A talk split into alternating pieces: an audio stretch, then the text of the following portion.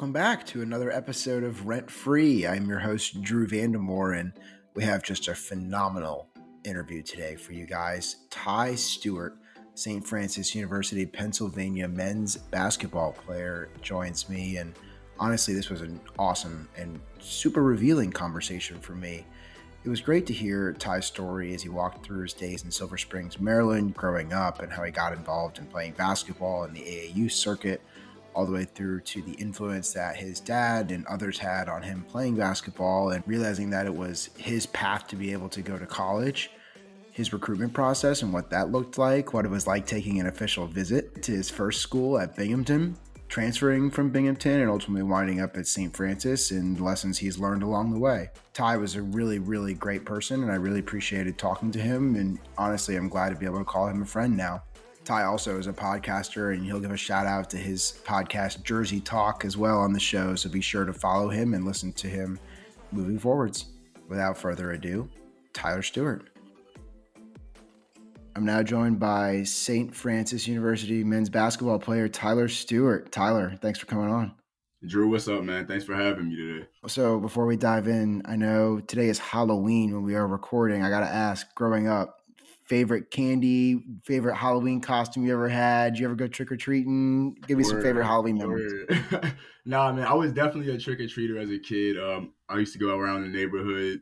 Um, sometimes when I got older, it was like a little bit makes like some moves on Halloween night. That was like a big thing. You go to like a little party or something like that back in the day. Yep. But uh, no, nah, I'm, I'm, not really big on dressing up now or going out too much now. But um, so yeah, just chilling today. That's fun. That's fun. Well, I appreciate you doing this. Uh, like I said, Tyler plays basketball at St. Francis University. We're going to dive into, you know, his whole athletics career from growing up in Silver Spring, Maryland, to playing ball in high school and and his recruiting process and and everything in between. So, I guess with that, we'll just sort of start at the beginning. Tell me about your your first first memories and getting involved with sports. Was it always basketball, or was there something else that caught your eye? Yeah, man. Early on, it was always basketball, man. Basketball was always my um my big thing. I did play football. I did play football when I was in like fifth grade to seventh grade, um, and that was really fun. I loved that. But it, I was always a basketball guy, basketball guy first, man. And I was actually terrible when I first started. when I first started, it was it was almost embarrassing. I my, my pops used to tell me like we used to go to gyms I used to like pick up the ball and run with it, like just play, play, defense, foul kids. I was like always the worst one out there. So, but I, I got it. So, out. so for those that don't know, Tyler is six eight. Were you like? Were you that long, lanky, goofy kid that they would stick in the post? You know what I mean? Like in like fifth grade, they're like, you go with your back to the basket yeah. and like don't move out of this little four foot box. Was that you or did they? Drew, no lie, man. I remember it was um it was like a fifth. It was like fifth grade. Fifth grade. We play. I played for the DC Heat. Yeah. And I was Maryland. It was Maryland Madden until it was like fourth grade. We didn't even transfer to DC Heat, DC Heat yet. I had a coach. He was like, "Yo, Ty, if you get the ball and you get a rebound, just hold it. I don't care if you're wide open. No one. I don't care if you're wide open. Can you dribble down the court? Just hold it until the guard comes. You know, I, yo, I got so many traveling calls just by like trying to dribble. Then I just remember, oh, I said I, he said I can't dribble, so I would just stumble and stuff like that. Dude, it's so funny because like even I remember like when I was playing high school ball, you know, we had a kid who was six seven and he was like he was like your quintessential stretch four today. Like he was the guy that like wasn't really a banger type body. He was more of like a lean, you know, he would belong more on the wing. And I just remember my coaches like screaming at him. He was like, "Yo, get in the paint! Like you are, you are so tall. Like get down there." And it's amazing to think about, like just how much the game has evolved and changed now. Obviously, like the last thing you would want to do is That's force right. somebody into that that mold. It's crazy. Exactly, man. Exactly. So, so, so you grow up and you mentioned, you know, you first started playing. You were kind of a, a post guy, and you're, you're, you're, you know, down there. When did you sort of evolve into like a, a, quasi wing? And I guess was that also when you started to like take basketball more seriously? Like, talk to me about getting through that sort of middle and into high school phase. We're yeah, well, middle and high school um, I guess like kind of break it up. I started taking basketball more seriously when I in tenth grade. Actually, okay. really when I realized more like the business aspect and the opportunities that presented through basketball and the need to actually take uh, and capitalize on those opportunities if I wanted to go to college. Yeah. But just coming up and becoming more transferring to a wing, um, I loved. I just loved wing players. You know, what I'm saying I always loved Kobe. Been a KD guy. Um, I used to like Lamar Odom when I was kind of making that transition Yeah.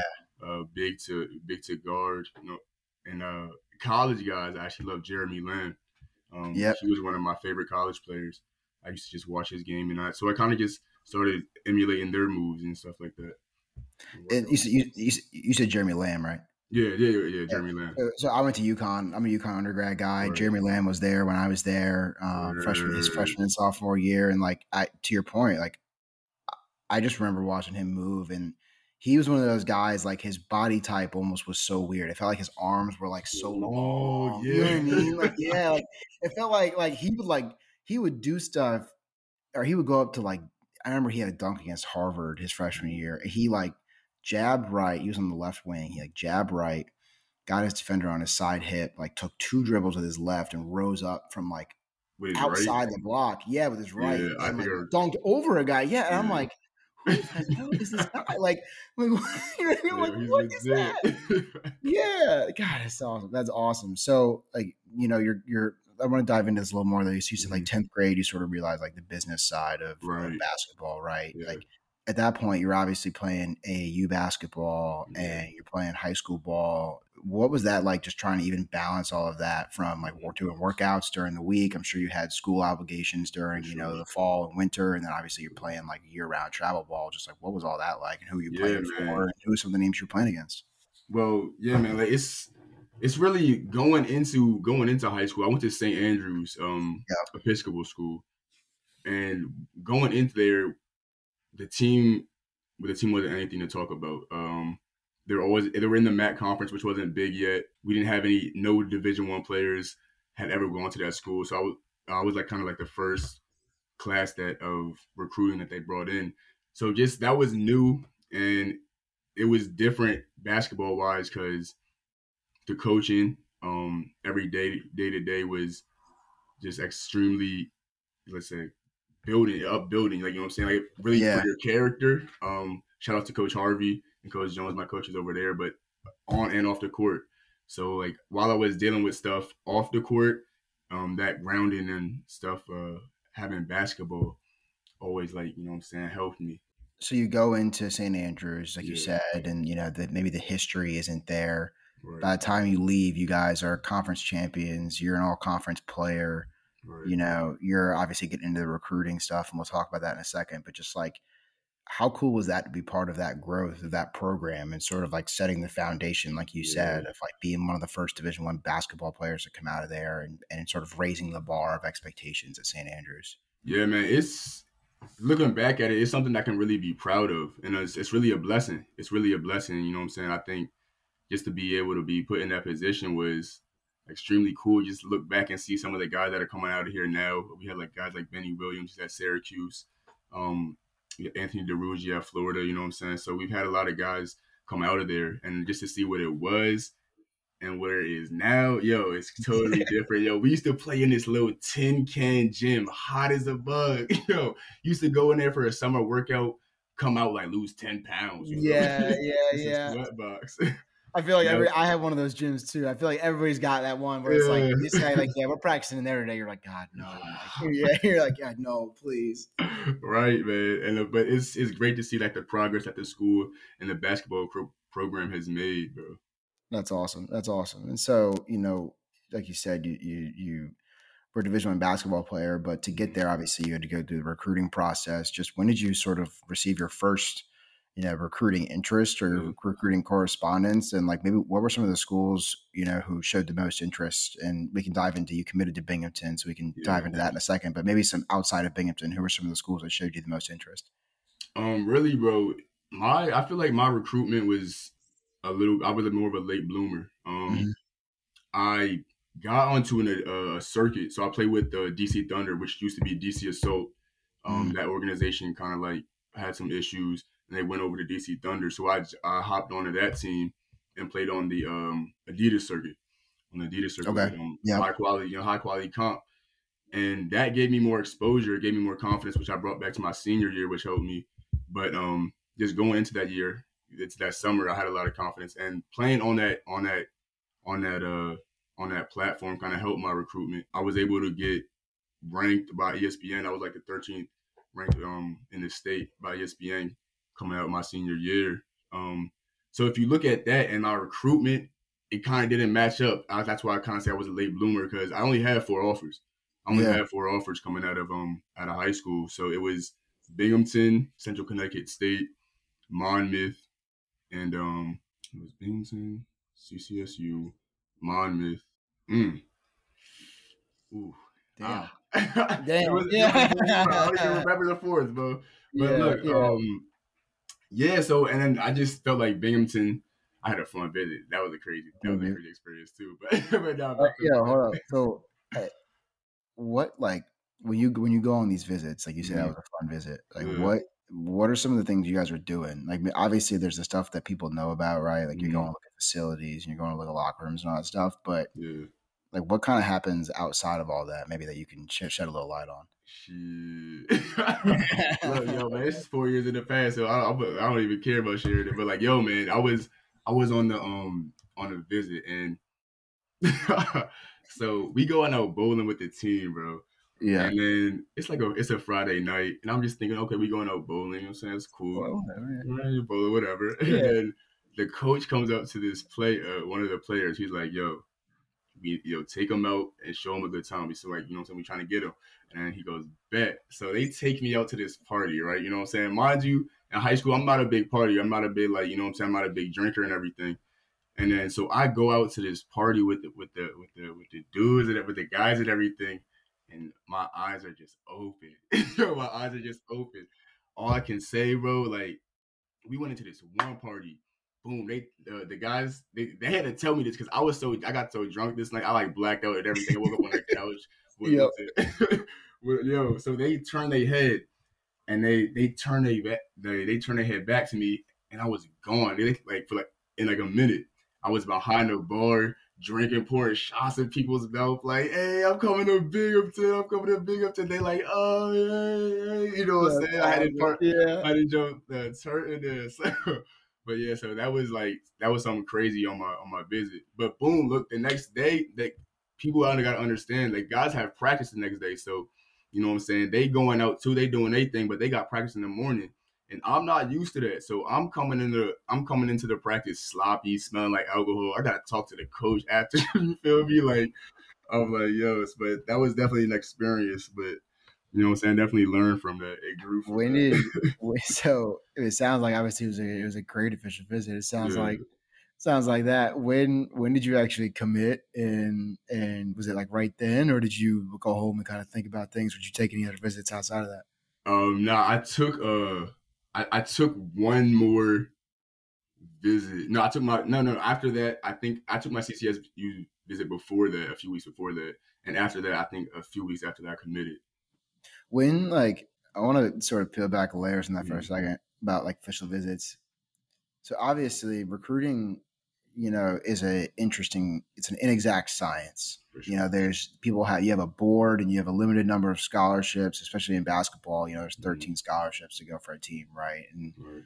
you got small classes. You got to fill positional needs. You got to, you know, you're maybe maybe guys are oversigning, but there's a lot of stuff that goes on. That's you know, an offer doesn't always mean an offer, kind of a thing. Right, right. When when kids are coming in to visit, and we can use Binghamton as sort of in the past, like does the coach kind of say you mentioned like he told the players like hey you know we really want this guy like do you kind of know which guys are like high up on the board or do they tell you like hey make sure we take care of this guy like we want this kid mm, versus maybe a kid that comes in on a visit is kind of like you know he's third or fourth down the down the list. Yeah that's a great question. Um yeah and you can tell you can tell and some coaches will actually be um completely honest with you. I know i went on a temple visit uh coach McKie he told me like just straight up like yeah you're you're third you're third uh, on our list right now. So you know i ended up not getting that obviously not getting that scholarship. So some so when you go on some visits they'll be transparent and i guess like the type of visit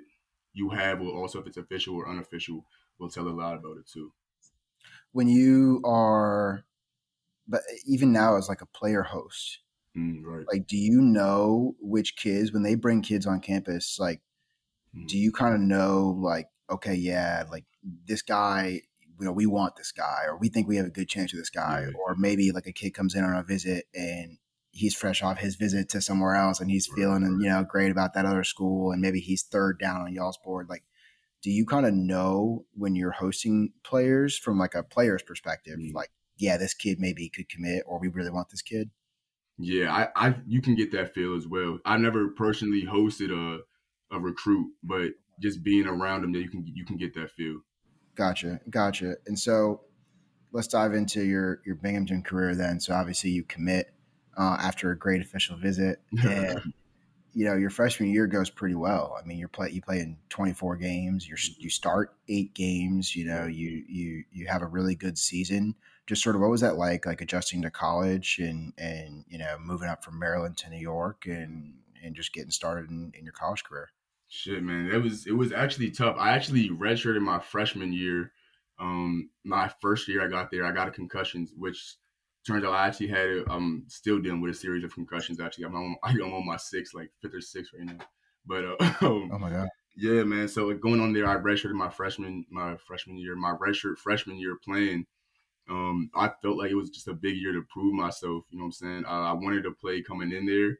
Um, I got the concussion going right into the season, so and they were already trying to teeter if they were going to redshirt me or not. So they did. So I just used that that year to just like kill on scout team and everything, and I got an opportunity. Um, my my sophomore year academically, redshirt freshman year. But man, off the court, bro, I gotta tell you, man, like it wasn't it wasn't like the visit. You know what I'm saying? It wasn't yeah. like the visit, and just talking to a lot of people from Binghamton, uh, you know, it definitely had his had good parts about it. Met some good people up there, but it was overall of a kind of a depressive just state, just a very gloomy like cloud over the whole city for just that whole environment was kind of you know it's kind of tough to be in sometimes. Yeah, and and so you know obviously guess that leads to to your sophomore year and that your your sophomore year redshirt sophomore year I should say was was cut short by injury. At that point, you know between the the another injury and just like you said, the sort of the environment that you were in, or just maybe the culture, or whatever you want to call it, yeah. like that sort of leads into your decision to transfer. I guess what like when you're making that decision, are you, who are you talking to? You're you talking to your, your parents? You mentioned your dad mm-hmm. earlier. Like, are you talking yeah. to them? Are you talking to your coach? Like, who are you sort of leaning on for that advice? That's a good question too, man. Just um, you got to know what you you got to know what you want to do. You got to know what you want to do. Um, and sometimes if you don't, it's best to in my situation I leaned on my on my close friend and my teammate, um, and my my father as well. Um, you know, I didn't I didn't have a I didn't have a very personal off the court relationship with the coaches at Binghamton. And I think not a lot of players did, which was you know I'm saying led to some disconnection. But yeah. yeah, man, I think just you just gotta know what you want, want to do, and what's best for you, and then ask those people like like I did, which with my friend and my and my dad. You know what I'm saying? Just to kind of help me and guide me through the situation of transferring. That's great, and it's obviously great that you're able to to leverage those close relationships and make. Mm-hmm. You know, obviously, it was not an easy decision, especially. You know, you spent three total years there, two, um, you know, I guess eligibility years, if you will, yeah. playing, you know, as a redshirt freshman and sophomore. So you enter the, is it the transfer portal at that point, or you still yeah. have declare transfer portal. Yeah, transfer yeah. portal, man. That was a crazy process, bro. Because like I told, like I was saying, when my redshirt sophomore season got cut, I was it was another concussion. I had, like I said, I had a series of concussions that lost that lasted very long for very long periods of time, like um post concussive syndrome and just like the rehab took a lot of time. So I was that's I was still dealing with that from the time that that injury happened, which was in like November of like what 2008, 17, 18 or and then until the next year, you know what I'm saying, when I was wow. actually trying to transfer. When I was in the portal, bro, I was emailing coaches, bro. I was emailing coaches. I didn't have my freshman my freshman year film and just kind of like praying, bro, cuz honestly, I I wasn't even clear to play. Like yeah. I was whoever was going to offer me was going to have to take a chance that I was going to be able to clear get even get back on the court again. Like I medically was disqualified from Binghamton. Like That's they medically disqualified me, bro. I couldn't even. They wouldn't even gonna let me get back on the court, even if that's, I wanted to stay. Yeah, gosh, that's insane. And maybe before we dive into like the transfer mm-hmm. process, maybe just touch a little bit more on you mentioned the the post concussion syndrome and Yeah. the recovery and the and the rehab effort that it took for you to even potentially get back out on the court again. Like, Yeah.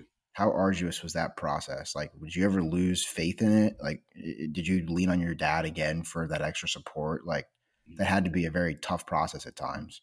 Yeah, man, it was it was extremely it was extremely tough because one, obviously the physical component of it, just of being in, you know, having a constant headache every day for, in my case, like a year plus, like you know what I'm saying, like Yeah. year, two years every day, you know what I'm saying, like would and it just other other symptoms would made it complicated, but I leaned on different people, not just my father, because that whole experience kind of made me look at a lot of a lot of a lot of things differently, bro. Made me approach a lot of things differently and kind of realize what I wanted to do, what I was doing, and where my future may be. So I had I didn't just lean on my father because that was different type of conversation. So I was reaching out to different type of people, like my sister. Uh, like when I would want to talk about, like I was like in my bag, you know what I'm saying, like in my feelings. I would I had some female friends I would talk to, something like that. Just kind of like get get out of my own head. You feel me? You know what I'm saying? Yeah. So, like, Oh, I mean, I, feel like it's it's it's it's great to talk about because I feel like so much of what you know what I see as a fan, right? Like mm, you know, I I flick on the TV and I see you playing basketball. I'm like, oh, there's a there's a guy playing basketball. Like, right. I, you know, I don't know your struggles. I don't know your what it took for you to even get back out on the court. Like, you you play this game your whole life, and you you know go on a visit, and you're sold a, a vision or you're sold a, an mm-hmm. experience that you know isn't necessarily what you had or what you went through and then not only that on top of that you're struggling with you know injury stuff and so it's a great story of perseverance and so i appreciate you just shedding some light on that because it's it's not always as as glamorous as maybe it you know seems when i Right. am sitting on my couch in january and i flick on a game and i see st francis st francis mm-hmm. playing so i appreciate you sharing some of that No, no, no, no, no, no problem, man. It's, gotta keep it real. Gotta keep it real, bro. Yeah. So so let's dive back into the portal for a second. So Yeah. you know you enter you you're emailing coaches, you're mm-hmm. sending your film. That recruiting process, how much different is that from the high school recruiting process? It's different. It's real different because, in my experience, it's more outreach. Um, when you're in high school, it's more coaches reaching out to you. You know what I'm saying? And then Yeah. it's more of a you're more cocky with it back in high school. You feel me? Like, damn, I'm gonna get these offers. They gonna come in. Um, shit, I was even like that even when I, when I only had a few. I only I didn't even get any offers in my in my last live here just because I lost focus for a little bit. Back in high school, you just feel like yeah, it's gonna come when Yeah. you're more mature and realize the situation in, in, in the transfer portal, you have to be more proactive. You know what I'm saying? So right versus reactive. Yeah. for sure. And it was definitely more stressful because obviously I was saying like I wasn't even cleared. So Yeah. And so you you sent a note to, you know, a bunch of schools. St. Francis is obviously one that you communicated with. Who which what coach at St. Francis did you primarily communicate with and when did you realize this may be an opportunity that you actually could could follow through on? um, I first heard back from uh, Coach Umar Shannon, who is now at um, St. Peter's. But um, shout out to Coach U, great guy. Then I, I also talked with uh, Coach Taylor. Um, he's more about our positions coach for the forwards. Um, and then obvi- then it led up to Coach Krimmel within like about a week's time. Um, and then yeah, visit? yeah, I, went on I went on a visit uh, in the in May in May Okay. what uh, was it May? Yeah, right right when school was ending, I took a visit. So I went down there uh, with my father. My father went down there with me, and they offered me on they offered me, and I committed on spot, bro. I committed on Really? spot. Yeah. That's great. That's awesome. That's Yeah. great. And it's I mean it's obviously it's great to hear that you got not only you know it worked out, you got an opportunity, but it seems like it's it's working out well. And so, you know, you Sure. you come in as a as a redshirt junior, you know, and but redshirt junior, redshirt sophomore, sorry. redshirt sophomore because I, I I got a redshirt sophomore year, and I actually right. got the, yeah You got the you got the medical medical waiver, redshirt. right? Yes sir. Yeah. Yes So sir. so you come in and you're actually still a, a, a redshirt sophomore because you get a medical year added on, and that sophomore year, you guys are pretty good, right? You played in the NEC title game, right? Yeah, man. We got to the NEC championship that game against Robert Morris. Uh, we had some great. We had some real good. We had some Hoobers on that team, man. We had some. We had some Hoobers on that team. Uh, my man's Keith Braxton, um, Isaiah Blackmon. He actually plays for the um the Swarm, the uh, Hornets Yeah. G League team. Up in Greensboro, yeah. Yeah, yeah. So we had some hoopers down there for sure. What and so obviously, you know, you come in and what are you expecting from your experience? Are you are you are you expecting anything at all? Like I should I Mhm. should say, and maybe how did that first year like? Did it validate your decision to transfer and leave Binghamton? Like, did you like what was the sort of like feeling after that first year? Yo, man, that first year, I just felt so hungry again. I was just so hungry. I felt like, yo, I'm back. I'm back. But it took me a while to actually fully get back. You know what I'm saying? To um, Yeah. playing at the level that I I ex- uh, expected myself to play at, and just like mentally, because I had never played a full season. This is my this is my first full season of college Yeah. basketball, just because of injuries and everything.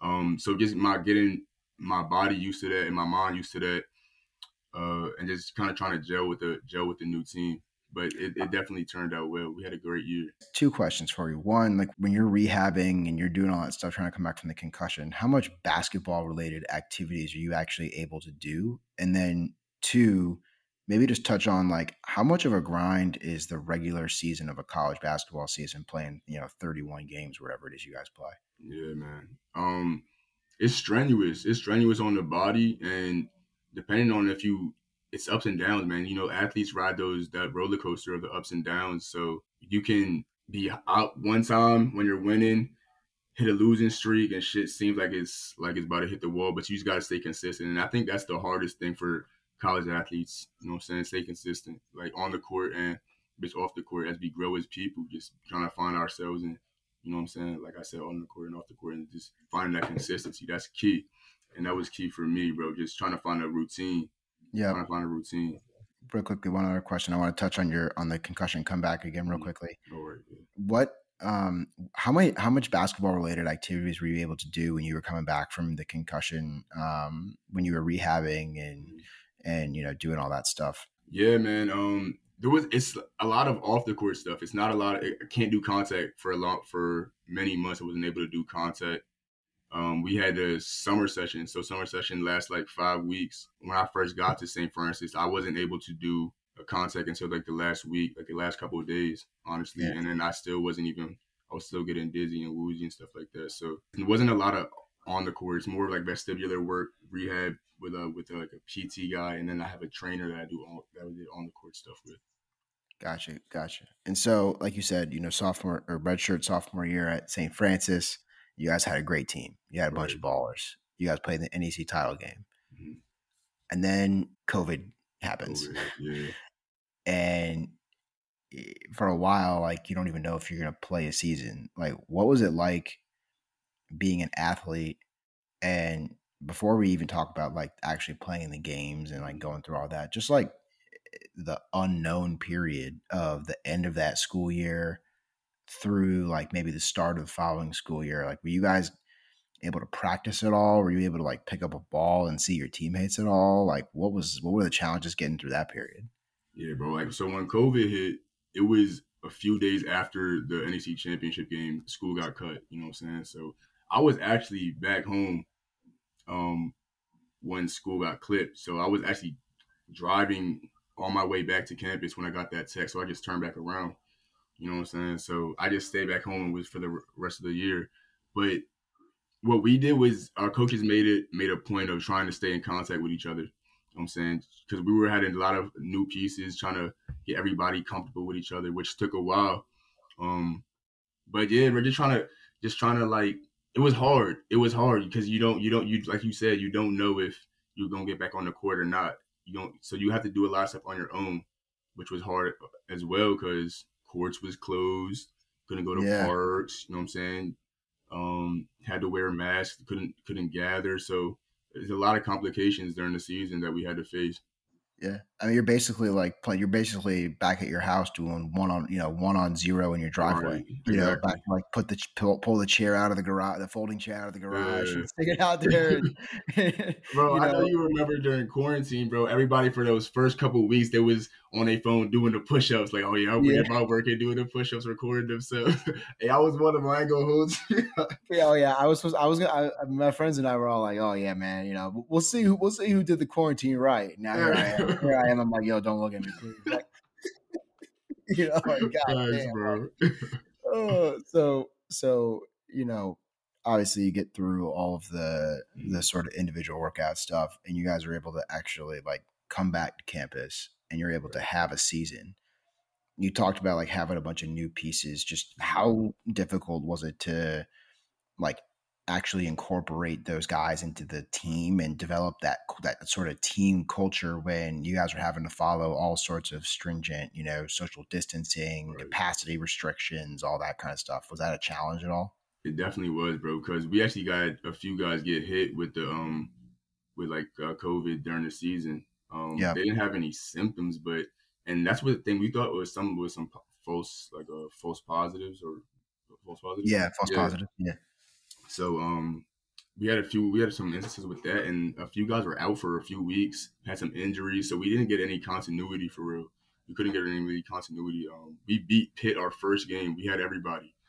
Um, the second game, our best player, our point guard, got hurt, and he was out for a while. So, and it just stuff, it kept, stuff kept happening like that throughout the year. So, Were you even able to like, or were you even allowed to like gather with one another outside of the basketball facilities or outside of playing in the games together? Like, was it tough to like build that camaraderie and chemistry? Because I feel like, and tell me if I'm wrong, I feel like so much of that team building and like the team bonding, it happens like you guys are playing 2K with somebody or like you're just like hanging out. Like, were you even able to do any of that during the COVID season, or was it like a strictly like go to your apartment, go to the gym, go practice, you know, shower, go home sort of deal?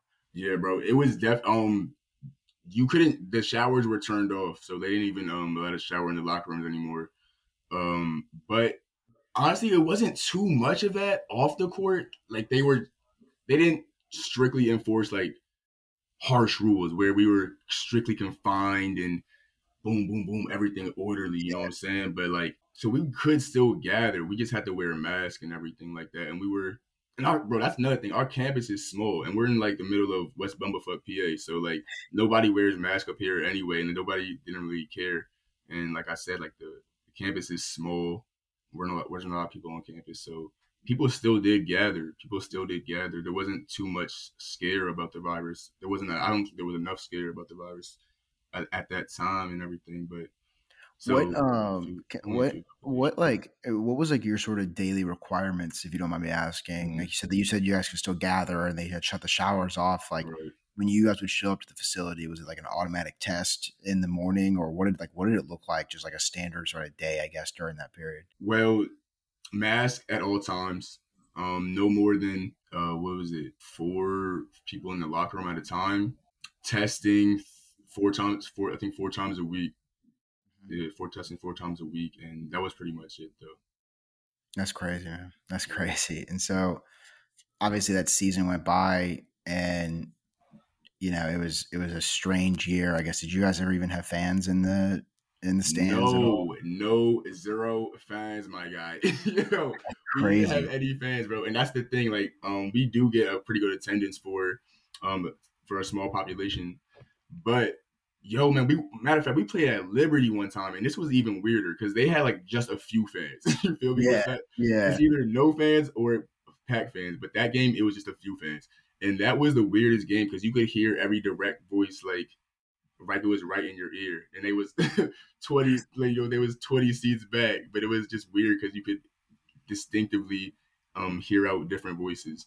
That's so fun. Like I feel like I feel like it was almost louder playing like in in AAU games because at least like AAU games you're going to like a sportsplex or something, right? There's like Right. 10, 10 courts. You're hearing like whistles, you're hearing screaming, you're hearing whatever. Like that had to be such a bizarre thing. And I would have thought it's interesting you said that like the games with the few fans were almost Mm. even weirder because like I would have thought like the totally silent gym would have been just such a bizarre experience. Like maybe like that first game when you guys ran out mm-hmm. against Pitt.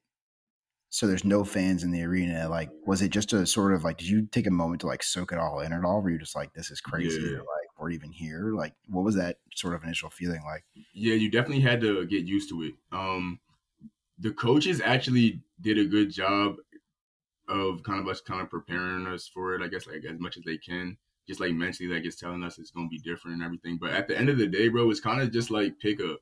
You know what I'm saying? It's kind of just like pickup. You just get that feel like no one's really in the gym. You damn near can kind of play a little bit more looser.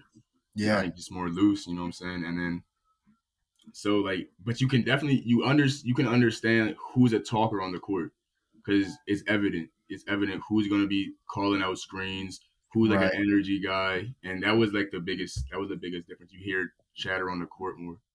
That's awesome. That's awesome. And so obviously, you know, thankfully we're we're through that, and you guys are gonna be able to have fans this year, and your senior year is getting ready to start. Uh, what are you hoping to you know accomplish in in your your last season of college basketball? Yeah, man. To be honest with you, bro, this year, as as I kind of just grown in college basketball and grown as a person, bro, and just found other interests. My main my main personal goal is to just be the best teammate I can be, whatever whether that means like go in the game and score some points, grab some rebounds, boom. I know I can do that. I know I can. I'm capable of doing that, and my I think my teammates know I'm capable of doing that. My coaches. But if they need me to sit on the bench and clap, get get somebody some water, bro, like how much how much ice you want, bro? You feel me? like yo, I'm, yeah. not gonna, I'm not gonna be a selfish dude. Like I just want my team to win, and I just want to play my role, bro. Honestly, like, and that's the, that's the thing I think in college basketball, bro, and it, being a hooper in general, you always want to get to the league. That's that's your that's your goal. But at some point, bro, you just gotta realize like yo, that, that might not be for me. And I think God has placed other other things in, in in my life where I can capitalize on those things. That basketball is now just was the avenue for those things. But you know what I'm saying. So at the end of the day, that's my personal goal. But my team goal, bro, I'm trying to get that chip before I get up out of here. Yep. Yep. Needs that chip. I need yep. that. So we definitely trying to rebound as a team, bro. We all hungry. We locked in right now. Um, and we focus, bro. We trying to get that chip. We trying to get that chip. That's awesome. That's awesome. And so you guys obviously are, you know, the season's coming up. The first game is at George Washington. You guys have mm-hmm. some some big opportunities. I think you actually start with like four of your first five on the road. Yeah. Before we, you know, transition, I want to touch on some of the things you said too about, um, you know, life outside of basketball. But mm-hmm. When you talk about like wanting to eat the chip and have a great year as a good record, like how important is it for you guys to lock in those first few games on the road and really bring bring it on a consistent basis? Bro, you know how everybody says like, and it's true. It, it only really matters in in conference play but you can't just turn it on in conference play. No. You gotta you gotta go through the battles and get the scars now and all the experience now. So it's extremely important that we lock in right now. It's extremely important that we that we going that we get hungry, that we gotta get like my how I how I operate, bro. Like it's kind of different sometimes, but I want to get like I want to get like I'm starting to already get that dog mindset. You like I'm trying yeah. to fight. Like we got to be in a fight these first couple of games because these is money games. Like I yep. said, bro, I want to chip and I want to check too. Damn it? I want to dub and I want to check and I want to check. Yes. It all it all starts now. It starts from these big games. We got Illinois, like you say, GW. So like getting this bump and this exposure early is gonna be great for for for our team, man. That's awesome. That's awesome. And so, um, real quickly, let's touch on. Uh, you mentioned wanting to go to the league. Like every hooper wants to go to the league, mm-hmm. but at some point you realize maybe that's not in your future. What do you think is in your future? What what's your major? Is there you know something outside of basketball that has sort of interested you, or are you still looking for something to to catch your eye, or looking for something else outside of basketball? Nah, man, and I definitely found I found two things that I want to do. One is teach, so I'm getting my master's in education right now.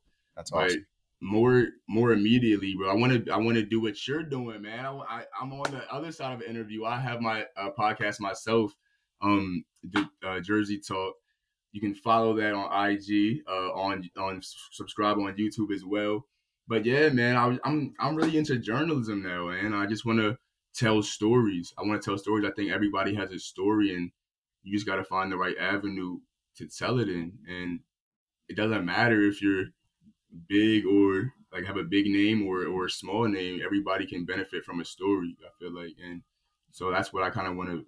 My passion is now. Is I love that. Stories. I love that. And there's, I mean, what's great about what you said, you know, becoming a teacher is there's two ways that you can impact that story being both in education and being in having a podcast, right? Is as a teacher, you can help shape people and help shape people's stories. You can influence, you know, when somebody is sitting here and they're talking to you on a podcast, all the people that you've thanked and you've mentioned, like that's going to be you. Someone's going to be sitting at the other end of that and saying, you know, man, you know, uh, t- you know, Mr. Stewart, like, you know, he really helped me. He really, you know, got my mind straight. And then you're also going to be the guy that's sitting here asking the questions and you know hey who's somebody that helped shape you you know help shape whatever so that's awesome man that's that's that's great stuff and and i love that the motto there because everybody does have a story and like you said it's not just you know the the nba guys or the you know the all-american this or the you know famous singer that it's like everybody out there has a has a story so that's great stuff one more time Ty, for people, where can they find Jersey Talk? Where can they follow you on socials? And where can they follow the team? Boom. All right. So you can follow the team at Red Flash MBB on Instagram. Um, you can follow me, myself personally, um, at Big Ties. As on Instagram, B I G T Y Z E. No underscores on that one. And lastly, which what I really want y'all to follow, guys. This is what I'm really here for. You know what I'm saying? Jersey talk. We got great stuff coming for you. We got a mini dot coming. We have um, a lot of great content on on um on the page. So make sure you check our IG Jersey underscore talk. That's Jersey underscore talk on IG, and then just flip that around for Twitter talk underscore Jersey. Somebody already took Jersey talk, but it's all good. We the better page, so we still we going up. Um, and so make sure you uh, tap in with us. And yeah, yeah, yeah, yeah man. Yeah, I'll, I'll second that plug. I've been following you guys now for you know a few weeks here, and I've really enjoyed some of the content you guys are are, are you're putting out there, and it's it's a cool look at you know, like you said, the stories of individuals, but also, you know, hopefully we get to see some behind the scenes stuff as the as the For season sure. comes out as well. Sure. So Ty, man, I really appreciate you uh, hopping on with me today. This was a ton of fun, and obviously, best of luck to you guys. And hopefully, you can have a hot start this season. And, and I know for sure I'll be keeping track and keeping tabs on you guys as you go. So, thanks again. Thanks, man. Appreciate it. Thanks for having me on, man. I just I've been checking out your stuff too. I've uh, peeped a few episodes of the pod, man. So definitely keep keep uh keep doing what you're doing, man. I'm I'm taking notes myself, bro. So it's appreciated, man. Blessings, bro. Thankful. Awesome. Love it. Thanks, man. Word. Wow, so just what an awesome, awesome, awesome interview with Ty. I really appreciated him taking the time to join me on Halloween and talk to me about everything from his life story to battling back from concussions to transferring to finding a home at St. Francis to playing through COVID and ultimately what he expects and wants out of this senior year. I know for me, I can't wait to follow him and follow the rest of the St. Francis team this year as they get off to that tough road start, like we talked about, and then move their way into Northeastern Conference conference play as well. I really appreciated Ty taking the time and look forward to following him moving forwards. In other college news this weekend, obviously it's another loss for my Nebraska Cornhuskers. This was actually the first Nebraska game that I just flat out didn't watch in years, probably ever, to be honest. I was up in Winston-Salem watching my Wake Forest Demon Deacons move from 7 0 to 8 0, taking down Duke 45 to 7. Sam Hartman and the gang had it rolling on offense, and the defense finally came to play after a suspect last few weeks. Tonight is the first college football playoff ranking release, and it'll be really interesting to me to see where not just the Demon Deacons, but a few other teams line up as well. Wake Forest is 8 0, but you know, the classic line, who you played, haven't played anybody, seems to come into effect every time that they are discussed, despite the fact that Clemson would be ranked number one if they had their schedules. So it seems interesting to me. I'm also curious to see what the community does with Cincinnati. Cincinnati, to me, has been the clear number two team in the country this year and is one of three teams that has a win over a currently ranked in the top 10 AP poll team. It'll be interesting to see how the committee handles them and a few other teams as well, including Oregon versus Ohio State, Oklahoma, Alabama, and obviously we know Georgia will be number one, but seeing who rounds out the rest of those four should be very interesting as well. This is the first playoff committee rankings that I can actually say I'm looking forward to rather than watching and disgust on my couch and reacting, knowing they're going to screw somebody over that deserves to be in. Elsewhere in college football, it was interesting for Dan Mullen this week in Florida after getting blown out by Georgia. Dan Mullen basically said he's not recruiting during the year, and it's interesting to see how hot his seat just might get. You know, Florida's a place where they expect to win national championships, despite the kind of interesting history there. It's not necessarily a place that you think of when you think of historical powers and honestly, I'm almost wondering if maybe those expectations are unrealistic at this point. But nevertheless, Dan Mullen can't come out and publicly say what he said about recruiting, especially when you compare it to what Kirby Smart said, talking about how he's always recruiting and it makes up at least 50% of the result of a game, including the other 25% being in-game coaching and, you know, identifying talent. Outside of that Georgia-Florida game, there was a few other interesting games this weekend. Michigan State came back from 30 to 14 down to take down Michigan another classic game in that rivalry. And it was honestly, you know, very cool to follow along while I was out tailgating up in Winston-Salem. I'm happy for Mel Tucker and I'm happy for those guys in East Lansing. You know, they continue to overachieve and fight and play really good, hard nosed football. And there's something to be said for the success that those guys are having. In Mel's second season, they seem to have really bought into his culture. And I'm happy for him and his team getting a, a signature win this season. Lastly, it was somewhat ugly for Ohio State against Penn State, and obviously because their name is Ohio State, that won't matter in the rankings. But the Buckeyes did eventually pull away and get a win. They head to Lincoln this weekend where they are 14 and a half point favorites, and I would expect them to cover that and maybe even double that against my Nebraska Cornhuskers. This is a great get right opportunity for the Buckeyes, and as long as they continue to win, I see no reason why they won't be in the college football playoff moving forwards. Well, that's it for another great week here on Rent Free. I appreciate you joining me, and as always, if you wouldn't mind taking the time to rate and review or wherever you're listening, I appreciate the commentary. Thanks again, and we'll chat next week.